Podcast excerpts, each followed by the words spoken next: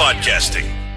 The PSAs you hear on Miller and Condon and iHeartMedia Des Moines are presented in part by Nick Mick. We take care of our own.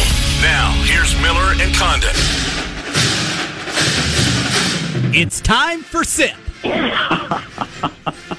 Stephen M. Sipple from the Lincoln Journal Star talks with myself and Ken on Nebraska football. I mean, I have a radio show. We have callers. I pay attention to my Twitter notifications and all that. There's definitely some frustration. We talk Cornhuskers, and you never know what else is going to come up.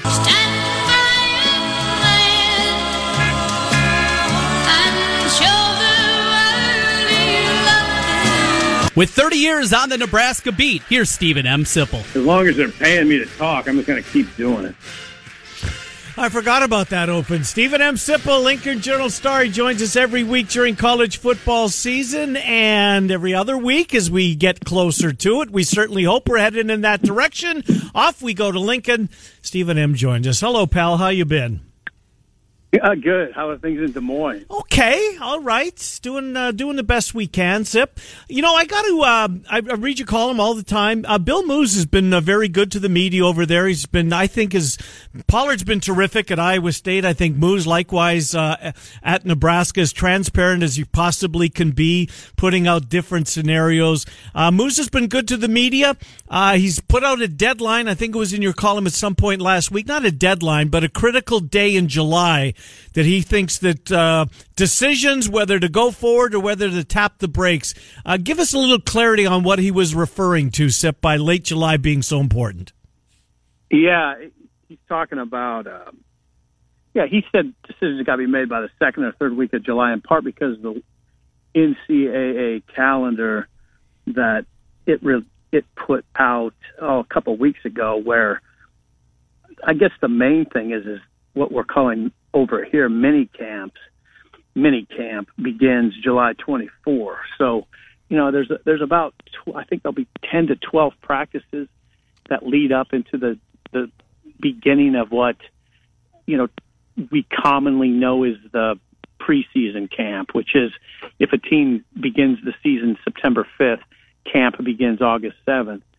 So, I mean, he he thought you better have you know, you better have some pretty solid answers before you ask those kids to go into that get ask the players to go into that type of situation.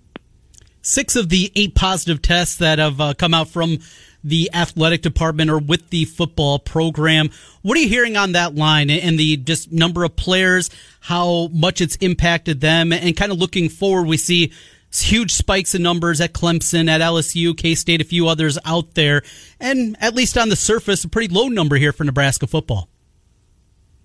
Yeah, they tested. Nebraska began testing uh, April 3rd, and they've been testing regularly. They've tested 250 student athletes and got a total of eight positives, six in the football uh, department. You know, six in the football department. I think it was five players and a staff member is the way it broke down. Um, so yeah, a relatively low number here. Uh, I mean, Nebraska's been. The, I mean, what's become clear to me, and it, it was actually pretty clear to me as far back as early April, is Nebraska's been very aggressive in in moving forward and trying to move forward, but not reckless. I mean, they're not. At no point in talking to people at close to the program have I thought, ooh, they're being a, they're pushing this a little too much, trending towards reckless. They're, they've been incredibly, they've been incredibly detailed in their approach, which I believe probably held down its numbers, and the fact that a lot of the schools that are reporting high numbers of tests brought their players back in bulk, whereas Nebraska has staggered their arrivals and segments. And I think that probably was the wise thing to do and probably held down the number here. Stephen M. Sipple, Lincoln Journal Star. Sip, a lot of ground to cover with you. Uh, I want to start, I guess, with the quarterback position. Adrian Martinez, Luke McCaffrey, and we've been talking about him for a couple of years now. Uh, the word in the about people that know the McCaffrey children is this is the most talented of the lot, and That's saying something because the one that uh, plays in Carolina is not bad, as Hawkeye fans will remember that Rose Bowl uh, in their dreams, bad dreams. Uh, but Luke McCaffrey, quarterback, Adrian Martinez, how's this going to shake out? Oh, it's a good question. Uh, Nobody, it's hard to say. Now, Scott was pretty revealing. Scott Frost was pretty revealing on Monday. He talked to myself and a reporter from the World Herald, Omaha paper, and he had, he said something publicly that he had said to me privately a couple times, and that was Adrian was a little lax at times in preparation last year, going into last year, and probably somewhat during the season. I mean, what Scott has said previously in really more private conversations is that uh, Adrian maybe um, thought he could uh, I don't like to say coast, but not go as quite as hard as maybe he could in practice and then turn it on in the games. And he probably learned he can't do that. The situation was much different going into last year than it was in 18. He had a he had a genuine quarterback battle going into his freshman year with Tristan Gebbia, who has since transferred to Oregon State. Adrian won that battle, probably helped him going into the season. He was sharp. But then, you know, he had the big freshman season, and there was no real talk of a quarterback race at Nebraska last year because there really wasn't anybody in position. Nobody was had moved into the sort of position to challenge him, which has changed because of McCaffrey. McCaffrey's here. Um, he's a redshirt freshman. He played in four games. What jumps out off the page to anyone who watches him is that he's really he has explosive speed. Uh, but he's a he's a good quarterback. Um, uh, you know, we it's a really limited snapshot. He, he completed nine of twelve passes last year, but I think his acumen is good. But that's what's going to come down to. I mean, I think with McCaffrey, largely what it's going to come down to is how how comfortable he shows himself to be in Scott's offense. It's it's a pretty it's pretty complex. You have to be a quick blinker, as as the coaches here say. You have to manage it well. You have to make a lot of decisions, um, and a lot of decisions on the fly. You know, in the RPO game, of course. So, and how does how does he do all that? I think he's got the talent to uh, to challenge, to seriously challenge Adrian. But I think it'll come down to how well he can handle the offense you know, this offense, regardless of who becomes a quarterback, there's some certainly some skill position guys to be excited about. Mills is a nice running back, and Robinson, Wan'Dale Robinson, dude, is an absolute stud. And uh, just going into his sophomore year, they're going to have a couple of weapons there, but lose a big one with J.D. Spielman entering mm. the transfer portal and leaving Nebraska. A big blow. How big of it in your mind losing a talent like Spielman? Uh, I mean, it's it's a it's a blow. I it's not. I don't know. It's an. It's been an interesting conversation here. His, you know, he's the only receiver in Nebraska football history with three 800 yard seasons, 800 yard receiving seasons. He would have. He probably would have eclipsed that again this year. He's not, you know, he's but he's played on teams that went four and eight, four and eight, five and 7 mm-hmm. He, I'm not diminishing what JD's done, but you don't want to go too far with it. I, I mean, I would, I would leave open the possibility that they'll be better at the receiver position without him. It's possible. I mean, I, I don't think it's this insurmountable challenge losing JD that Nebraska can't be better overall at that position. They're bringing in guys. It's, now it's a lot of unproven guys, and besides Wan'Dale, um, but but there's talent there it's just again, it's quickly how they how how quickly they assimilate, um, and you know how they how they adjust, really how they adjust to the um, college game. Wan'Dale Robinson, Rondale Moore on the field at week number one. That's going to yeah. be worth the price of admission. Sip, as I look at this schedule, man, they better put some hay in the barn early because their final five games at Ohio State, home to Penn State, at Iowa, at Wisconsin, home to Minnesota. Sip, those final five games, yikes. Yeah, you better stop the run. I mean, that's what that's what it sort of comes down to to me. Um, if they're not able to stop the if they're not able to stop the run, they, they won't come out of that in good shape. Um, one second, one second. Can I help you with something? yeah, I'm doing. I'm on an interview right now. Uh, um, thank you. Okay. Um, Is he bugging you? yeah, just uh, yeah, it's funny. He's just a guy that stopped by the. Um, I'm outside my house. Uh-huh. He just. Bill collector. Um, Looking for an autograph. yeah, Cluck. So yeah, those last five games. Um, um, I, hey, listen, Nebraska in Big Ten play last season allowed 5.8 yards per carry. Okay, Mm. I mean, I, do I need to say much more? Think about that stretch that you just said. Did you watch? Yeah. Happen to watch Penn State against Memphis in the bowl game? Uh-huh. I think they ran for 365 or so. Yeah. Um, Iowa has Nebraska really ever stopped Nebraska much um, since they've joined the Big Ten? Not not in the last five or six years.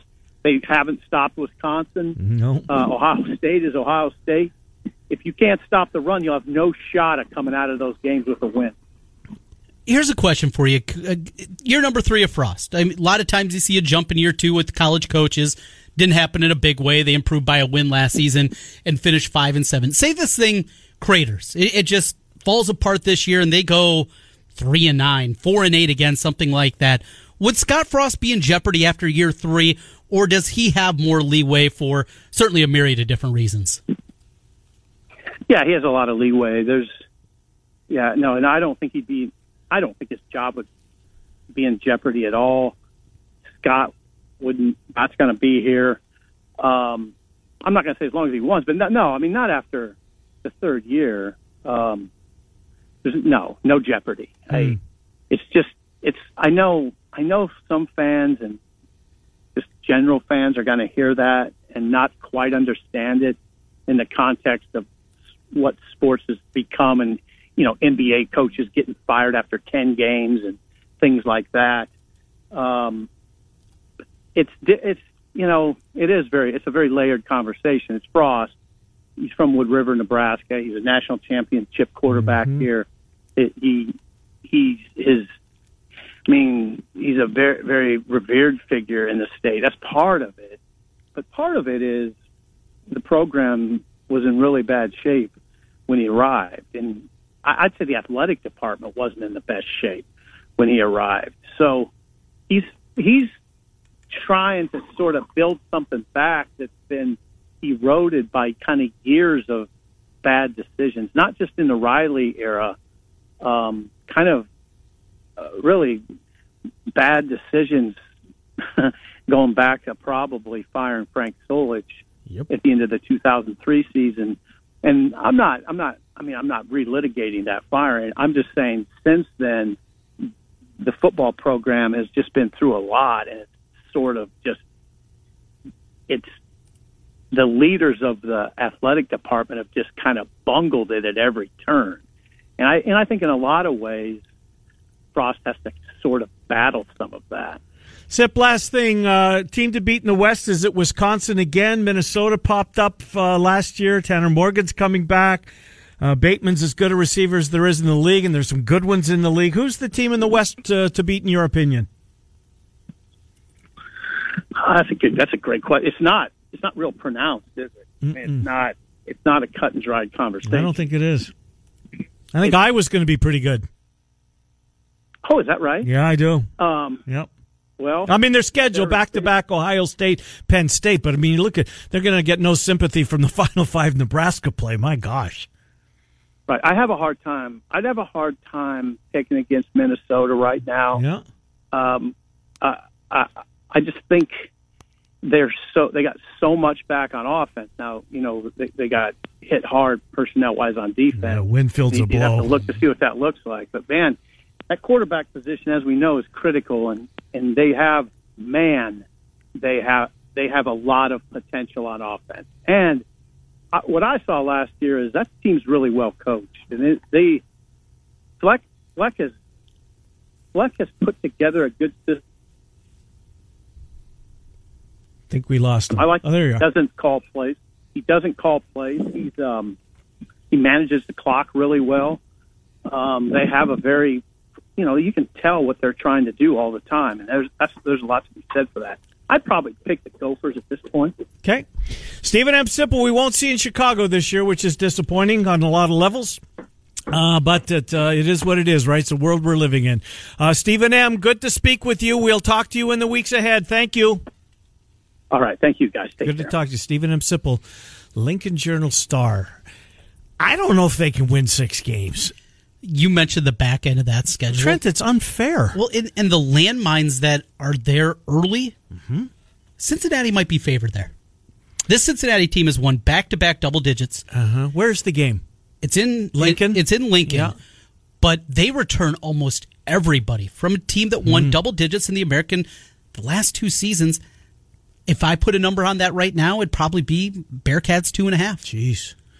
Uh, week one, Purdue. I mean, how important Yeah. is this for both schools, Oh, no right? doubt, yeah. Purdue at Lincoln, Nebraska. Oof. Central Michigan, South Dakota State. Okay, a little salty. Cincinnati, then at Northwestern, Illinois at Rutgers. Okay, here we go. Get tied on. At Ohio State, home to Penn State. At Iowa, at Wisconsin, home to Minnesota On Black Friday. on Black Friday. Place they haven't been very successful here in recent years. That's true. That's true. A different opponent, of course, in those games. They reside in our state. Could Best be a ton case- on the line for Minnesota. Best case scenario is two and three. In in that final five, oh, I don't think they're winning two football. I, I don't either. That best yeah, but the scenario. best case scenario, two and three. more than likely. What's more likely, one and four, or zero and five? I, uh, so here's what it comes down to because they're not beating Ohio State or Penn State. So it's a three game scenario at uh, at Iowa, at Wisconsin, home to Minnesota. What's more likely there? I think the most likely win Ofer? might be Iowa. Maybe. I don't think that's very likely. I don't think so either. It, hey, speaking Depending of, on Petrus. I was looking at Illinois a little bit last night, doing a Yeah. getting some notes ready, and look at Illinois. Their schedule before they go to that game at Nebraska: Illinois State, UConn, who's awful, Bowling Green, Mm-hmm. Oh. at Rutgers. We might be talking About about a very four- confident football team. a four and zero Illinois team who got to a bowl game last year, going in there with a little bit of confidence. Uh-huh. Yep. I don't. We've seen a couple of very close Illinois Nebraska games the last couple of seasons too. That's not an automatic. No. No, More Illinois likely. is no longer two and ten. Illinois I think six and six is the number that is kind of there in the middle. More Ne- likely for Nebraska? For Nebraska, seven and five or five and seven or worse. No, there's no shot. I think there's it's the no latter. shot they're winning seven football games. I don't see it. South Dakota State's not a layup. It's not North Dakota No, State, but it's a you. really good program. I agree with you. North Dakota State had to get by South Dakota State last year. Yes, and, and struggled. they did. It was a hell. It was a hell of a game. That was the semi, wasn't it? I asked the question to Sip. This thing craters. They What's, go. what was wrong with Sip today? He's down. He was down today. Yeah, maybe got maybe he took my question about them being three and nine and thinks it's actually going to happen. Because, whew, you lose I Spielman. don't see six games or six wins, Trent. I don't, and and I agree with this. Losing Spielman's a bigger blow. Mm-hmm. I mean, he's gifted, but Wan'Dale Robinson's. uh, I mean, he's elite. I think he's he's Rondale Moore. Is he light? Run? No, I think he's. Well, we'll see. They they lost two of their best defenders on an awful defense. Mo Barry's gone. Mm-hmm. Right. He's not coming back. The one guy that could generate pressure, Khalil Davis, he's gone. Mm-hmm. Suddenly they're going to be even average on that side of the football. They might not win five games. Four and eight, five and seven, four and eight. what is that number for Nebraska? I know we talked about it. I'll find it here before the, The- end of the, the- show. the total? The total. Well, it Heavy handed here. it can't be six, can it? I would hope not. But those final five weeks, Jesus. Uh, let's uh, talk about Iowa State next, shall we? I'm in. This is fun.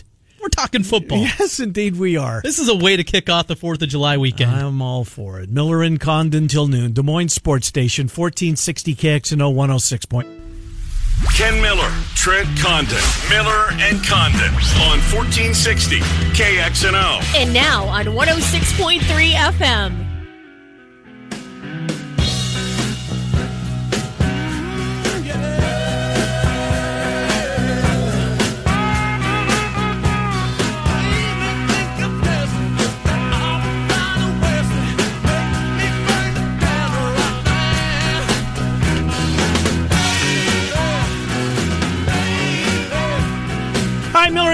Welcome back to Moines Sports Station, 1460 KXNO. 106.3 FM. Let's head to Ames, shall we? Dave Sproul, KASI, 1430 on the AM dial, our sister station in Ames. The Cyclones play on KASI. Dave joins us. Dave, Trent, and Ken, thank you as always for coming on.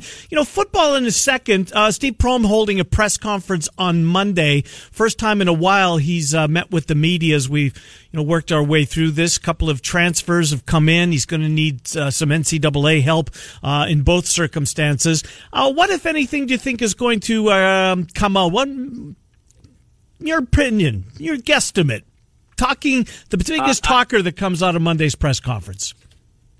I I don't think it'll be anything too earth shattering. Uh, I think it uh, mostly will focus on, on those transfers. Uh, it appears that Iowa State's done in the transfer market now that they got they got three guys in uh, and and ready to go. And uh, I think that'll be a, a topic. Probably uh, you know COVID nineteen will come up and things they've been dealing with since the, the shutdown back in March. Uh, the college basketball really hasn't been a big topic of conversation since the shutdown because when their season ended, it ended. It's not like it got suspended or we're trying to figure out at this point how to get back to it the way we are with college football. So I think it'll be a low key thing. I don't expect anything major to come out. It maybe just a little more insight about the transfers and and just what's been happening behind the scenes with the the COVID nineteen pandemic and how they're handling that situation. We talked a little bit last week about the addition of the Ole Miss transfer. Blake Hinson will be with the squad next year. Will he be eligible to play? Still remains a question mark there. Have you heard anything more in the week uh, since we last talked about that, Dave, about the addition of Hinson and his chances of gaining eligibility for this year?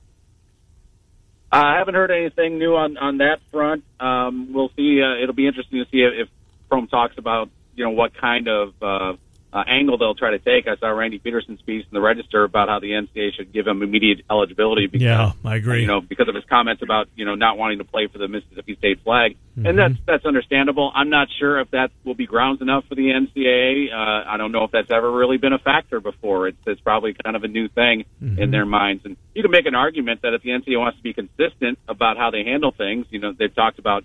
Uh, not holding events in in states, Yep. you know, with a rebel flag and things like that. So, uh, if they want to be consistent, maybe that's an argument that could be effective. But uh, like I said, you know, as far as I know, that's never been tried before. So we'll see how that plays out. Yeah, you're right. It's uncharted territory, but boy, oh boy, just you know, common sense thinking about it. I would think that that might uh, lean towards getting that um, instant uh, eligibility. We'll see. Let's go to football. Speaking of eligibility, uh, junior college transfers don't need to wait uh, for that eligibility to come. Boy, oh boy, two really big pieces that I think are going to have a major impact on this Iowa State football team. One on offense, one on defense. Of course, Xavier Hutchinson, a really good receiver by all accounts, and you know, Iowa State's lost a few to graduation. I still think that they have depth there, but Hutchinson, as Bankston did uh, uh, last uh, last year, uh, Bankston, uh, Petway did last year, comes in and makes a uh, a big impact. I think Hutchinson could do that.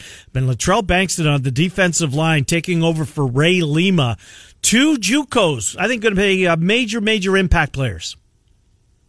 Yeah, you know, Hutchinson's a guy who, uh, with everything else going on, has been off my radar a little bit. But you- look back at what he did in uh, in JUCO, and uh, you know some of the comparisons you can make to him in terms of his size and his, his explosiveness. He may be, you know, Petway's probably a pretty good example. But you know, if you really want to take it to the high end, maybe something closer to a an Allen Lazard. I know that's a that's a pretty high standard to uphold, but I, I don't know if he'll have that kind of impact, but uh, maybe something along those lines. And the fact that he does fill out a, a, a receiving core that maybe not as explosive as you had with guys like Lazard in, in the fold, but uh, can be reliable and can provide a lot of different options for Brock Purdy. And he's a guy who likes to spread the ball around uh, already, so you, you kind of need that. And uh, uh, with a you know tight end core like Iowa State has, uh, and you add that receiver depth, that's that's a pretty good situation for Iowa State to be in. And you mentioned Bankston kind of replacing Ray Lima. Uh, it, it's one thing, you know, on the field in terms of production and being a run stopper and just a guy who's going to maybe suck up one or two uh, the offensive linemen and open things up for the rest of the D line to, to make some plays. Uh, the other aspect of that is, is who's going to set up, and maybe it'll be Bankston, maybe it'll be some someone else to be the kind of leader Ray Lima was. Matt Campbell could not talk enough about how Ray Lima was a culture changer and just the, the model of the kind of leadership he wants in his program. You know, behind the scenes, Lima wasn't a big talker when he talked to the media, but when he spoke to his teammates, they listened and they really took his messages to heart because he knew all about what it takes to, you know, put in the work that you need to do to succeed at that level. And so that'll be interesting to see not only on the field but off the field uh, who can step up in, in Lima's absence. Dave, want to jump over to the linebacker spot. A couple of couple of really good players. Mike Rose is an absolute stud. O'Rien Vance took a big leap forward last year. Some other pieces there. Ken's guy, Chandler Pulvermacher, loves the name, and uh, a lot of other names that have been there. But the loss of Marcel Spears, it, it felt like so many times throughout his career, he came up with that big play, that big moment, and Mars Spears would be in there. It's a loss. There's guys back there that certainly can fill in. But speaking of leadership, is that a role also that Marcel Spears was a big part of? Maybe something people are overlooking with his departure. Yeah, you're absolutely right. He was a big, big time leader mm-hmm. on that defensive end. Now you guys like Greg Eisworth in the secondary, who's really I think uh, in position, if he wasn't already, to be kind of the heart and soul of, of that defense overall and be a, a big time leader. He's already been that, and that that role might expand for him off the field. And in terms of the linebackering core, uh, you know, Mike Rose not only a great player, but he's he's a guy I think will be uh, looked to step up his leadership as well. And, and you know, now he's got so much experience under his belt, uh, and you know, has been a part of some some big time plays for that Iowa State defense, and really you know knows what he, he's doing and what uh, Jon Heacock wants, not, not only as, out of the defense as a whole, but from the linebackers in particular. They'll be in good position to uh, to step up and, and provide leadership there. And it's going to be interesting to see what kind of role Jake Hummel plays too, because uh, he's a guy who's got more more and more playing time as his career has gone along. Mm-hmm. He's a, a senior now. He's an Iowa guy and uh, a guy who's going to be in position to be a big time contributor at, at, that position as well. Uh, Will McDonald, uh, Trent and I were talking about him yesterday. Of course, they get Bailey back, and might Will McDonald be uh, kind of in that specialist role, a guy coming off the edge? Uh, on third down, third and long, or maybe you know even a second and long scenario. Might that be his role, kind of a you know as a, a get to the quarterback guy, and that's what he's asked to do this year. I mean, he's certainly got all the skills. He's a big guy. Um, I expect a breakout year for him this year. We showed flashes of it last year, but might he be that that uh, specialist when it's pin your ears back and get to the QB time? I, I think his role actually might expand beyond that. I think that's a better definition of what he did last year for okay. Iowa State, and now you know with another year under his belt, and if they get into the kind of weight and conditioning program they want to with everything going on, uh, he's a guy who can really take that next leap as um, maybe a guy who plays more than just on the third down pass rushing situations. So, like you said, he obviously showed some some real flash there and some ability to get after the quarterback, and he's kind of an athletic freak, really. Uh, so he's you know he's got all the tools. It's just a matter of you know, being able to understand the situations uh, beyond just pa- rushing the passer and being able to read and recognize responding to, to running plays. And if he can do that, he could he could be closer to an every down uh, kind of uh, lineman. There's there's no real true every down lineman anymore, no matter what position along the line, because you need so much depth there, and guys are cycling in and out all the time. But uh, I, I think he could really have an expanded role in terms of being on the field for more than than just pass rush type downs. Now, this is a time we get through the 4th of July, and then it feels like it's really ramping up. Obviously, not quite the case this season. I know we talked about this a little bit before with you, Dave, but another Dave, Dave Andrews, the new strength and conditioning coordinator, what he is going through here. First season on the job, dealing with this. Spring football canceled. This summer has been hit and miss. Just overall, what you expect with this team and, and putting it together and doing it with the new system in place on the strength side yeah, it's going to be hard to uh, predict really what to expect mm-hmm. uh, with with all the the, pan, the pandemic going on and making adjustments to that. But you know, one of the things you hear about strength and conditioning coaches all the time is that they spend more time with players than just about anybody else because they can take time during you know a, when it's not spring practice or you know during the summertime when coaches have less time or in some cases no time to really work one on one with the athletes. They're still in the weight room every day uh, and working closely with the strength and conditioning staff. And there's a lot of trust there from from the head coach uh, to, to that group. And so uh, those are the guys who might even be more important now uh, because of that time they spend with the players, and because guys can come in and spend that time in the weight room and, and you know continue to work even if they can't get workouts on the field. Uh, that might be even more enhanced now. So strength and conditioning coaches might be more important than ever. And, and it's interesting you know, with with a new guy coming in, Andrews, who really uh, had a lot of uh, success at, at Pittsburgh, and you know, a guy like Aaron Donald still comes back and, and trains with him during the off season, even though he's a you know big time NFL star now. that's kind of a ringing endorsement for what Andrews brings to the table for Iowa State. So it, it will be interesting to see. You know, the the proof will be in the pudding because you look at how Iowa State does in October, and they're really really good, and then you get to November, and the record's not so good, and maybe scheduling plays a role in that. But at the same time, if you're wearing down during the course of the season, so that that means it's time to take a good hard look at your strength and conditioning staff and what they're doing to keep guys fresh uh, throughout the year. And Iowa State's going to need that if they want to have that big breakthrough season where they finish the season strong and get to maybe nine or ten wins. Yeah, get out of September too without losing a game. And uh, Cyhawks, as it is every year, so pivotal uh, is to both teams, both schools, uh, what their ultimate, where they ultimately end up. What about the, um, you know, Real Mitchell's gone, and there's no depth really uh, behind as far as what we know. We've never seen Bowman or Dekkers play before. Contact sport. Brock Purdy takes some chances, likes to run the football. Uh, when uh, when the play's not there, when he can't chuck it, uh, Bowman or Dekkers, what uh, that's one to watch. I think is the the battle for who will be number two on the depth chart. Yeah, absolutely. You talk about guys who have big frames.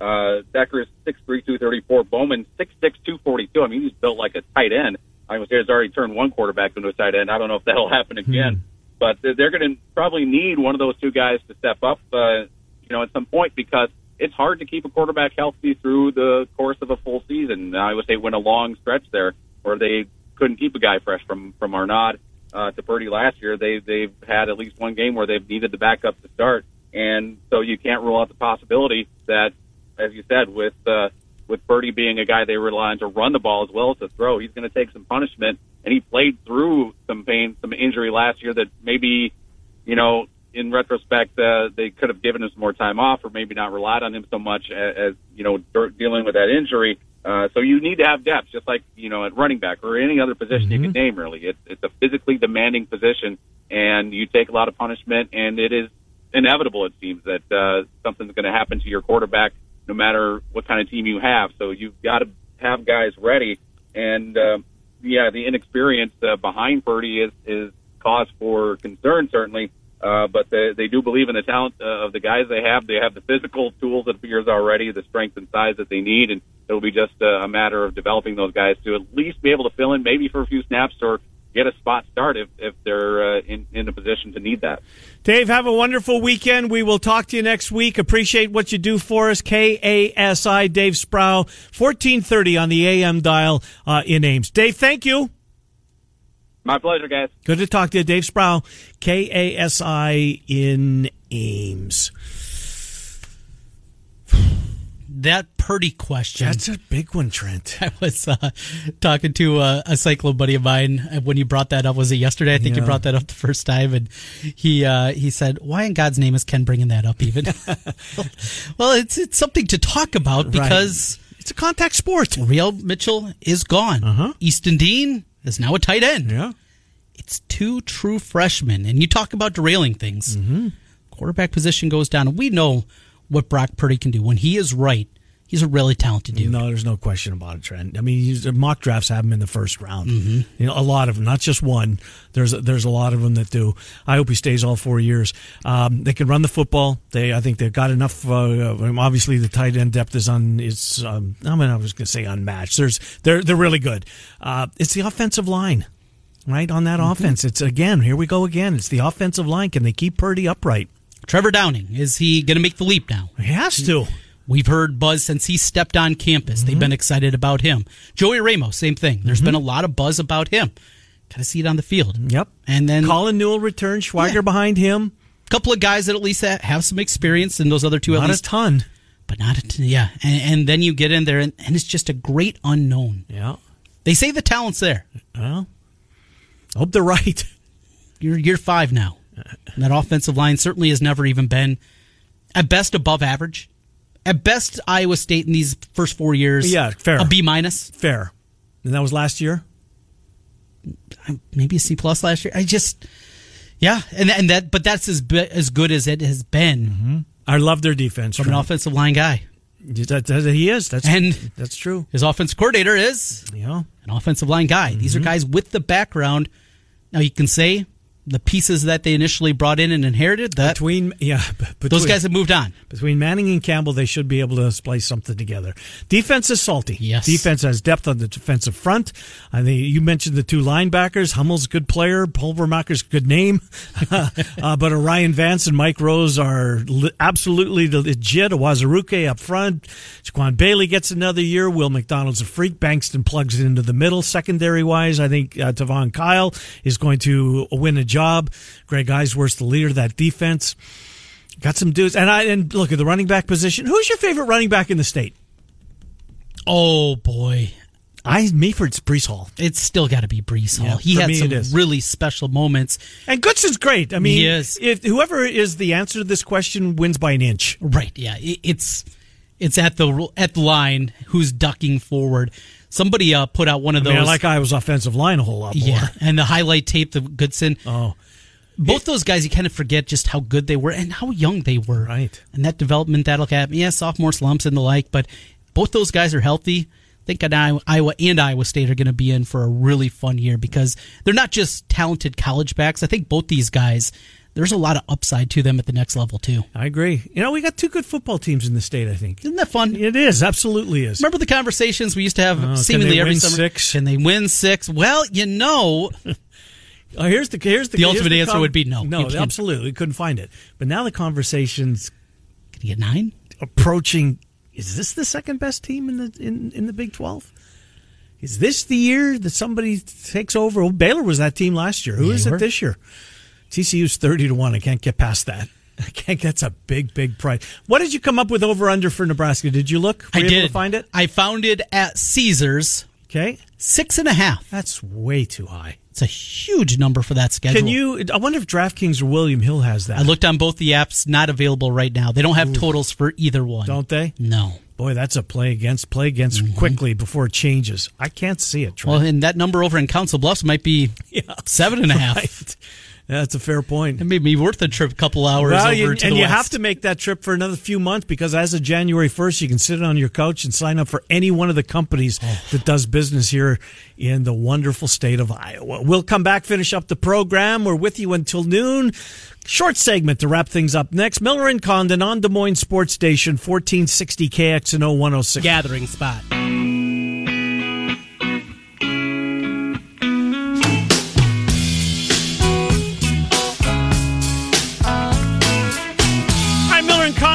Couple of the minutes of the program of the week. Cubs news. Chicago Cubs today provided an update on left-hander Jose Quintana last Saturday while washing dishes at his home in Miami. Quintana suffered laceration of his left thumb requiring five stitches. This morning in Chicago, Quintana underwent microscopic surgery on his left thumb to further determine the extent of the injury. The procedure was identified as a lacerated digital sensory nerve in his left thumb, which was surgically repaired. He will resume throwing in approximately two weeks. Determination will be made on the length of his absence. Tyler Chatwood, come on down. There you go. Colin Rea. Colin Rea with the five slot, maybe. Come on down. Quintana's, you never know what you're going to get, right? He might is- get 10 Ks. Next day, next start, might not get out of the second Might inning. have 10 earned runs. Right. What is it with baseball players and just ridiculous injuries that seemingly happen to them all the time? We don't hear about these kind of injuries for football players. We don't hear about them at the same level of basketball players. I mean, there's more football players in the professional ranks. Mm-hmm. I, I found an article just talking about some of the ridiculous injuries Did of, you? of the well, past. washing dishes. Washing dishes. When was the last time we washed dishes? Well, I do it every day. That that's my You job. don't have a dishwasher? Well, yeah, but rinsing them. Oh, rinsing, one thing, yeah. Wife, wife likes to, and I do a lot of the you know, pots and pans and things like that. So that's that's one of my gigs at home. I do a whole lot of that. How about Glenallen Hill? Went to the DL after he fell through a glass table after waking up from a dream that spiders were eating him. Jeez. Uh, you remember Vince Coleman in the '85 World Series? I do, yeah, on the tarp. Yeah, the Tarp got him there, rolled up on the leg. Sammy Sosa to the DL, strained back, sneezing. You know, The that, sneeze got him. that I've heard of that one. A few a few players have been stricken by the sneeze. Jason Isringhausen stabbed himself in the leg trying to open the packaging of the club. Remember that? The club that you put on your steering wheel of your car? Oh, that club. that club. Israel had, he had a nice career. Later that year, he punched a trash can, broke his hand, and also contracted tuberculosis. Mm. Rush for Isringhausen. I think that's bad. Here's Affeldt, Jeremy Affeldt.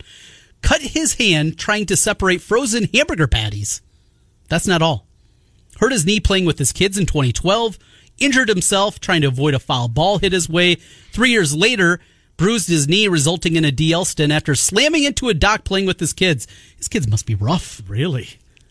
Uh, here's a famous one. Remember Milton Bradley? When he was freaking out, arguing no. with an umpire, his manager tried to pull him away and he tore his ACL. Oh my God! He was off to a well, really who, good start. Who, was it an Angel that was a walk off home run and snapped and, and, tore his ACL jumping on home plate? Yes, right. Who was that?